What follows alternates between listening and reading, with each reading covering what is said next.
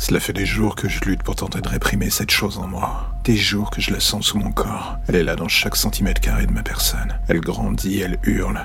Elle veut juste sortir. Les autres disent que ce n'est que le fruit de mon imagination. Si seulement ils savaient à quel point ils ont tort, tous, tous autant les uns que les autres. Ce truc-là est en moi depuis toujours, mais avec le temps il n'a fait grandir de plus en plus. Et aujourd'hui, je ne peux plus rien faire pour le contenir. Alors je regarde le filet de sang qui coule sous la porte de la salle de bain. Je me dis qu'il va falloir que je nettoie ça pendant que je le peux encore. Je voudrais pas qu'on découvre les cadavres dans cet état. Mais qu'est-ce que je raconte? Ces enfoirés sont morts, personne ne les regrettera.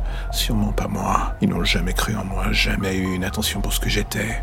Ou mes souffrances. La douleur revient.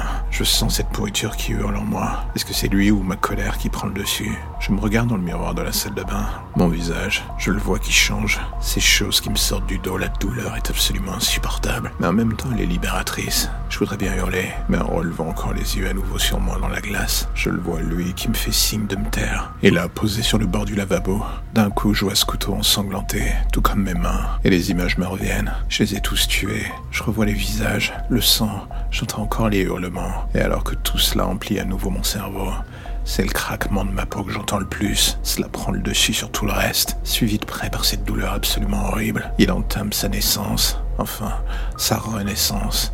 Et alors que je tente de prendre le couteau pour en finir, il stoppe ma main avant même que je puisse accomplir mon souhait. Je ne suis plus qu'un pantin. Il me tient par la main. Enfin, il tient surtout désormais le couteau. Et sans que je puisse faire quoi que ce soit, il me grave sur le front le mot esclave. Le sang qui me coule sur le visage et dans les yeux ne peut me cacher le sourire qu'il affiche. Je le vois dans le miroir en face de moi. C'est à ce moment-là que je comprends enfin. Je n'étais plus à rien. Il était le maître en ma demeure désormais.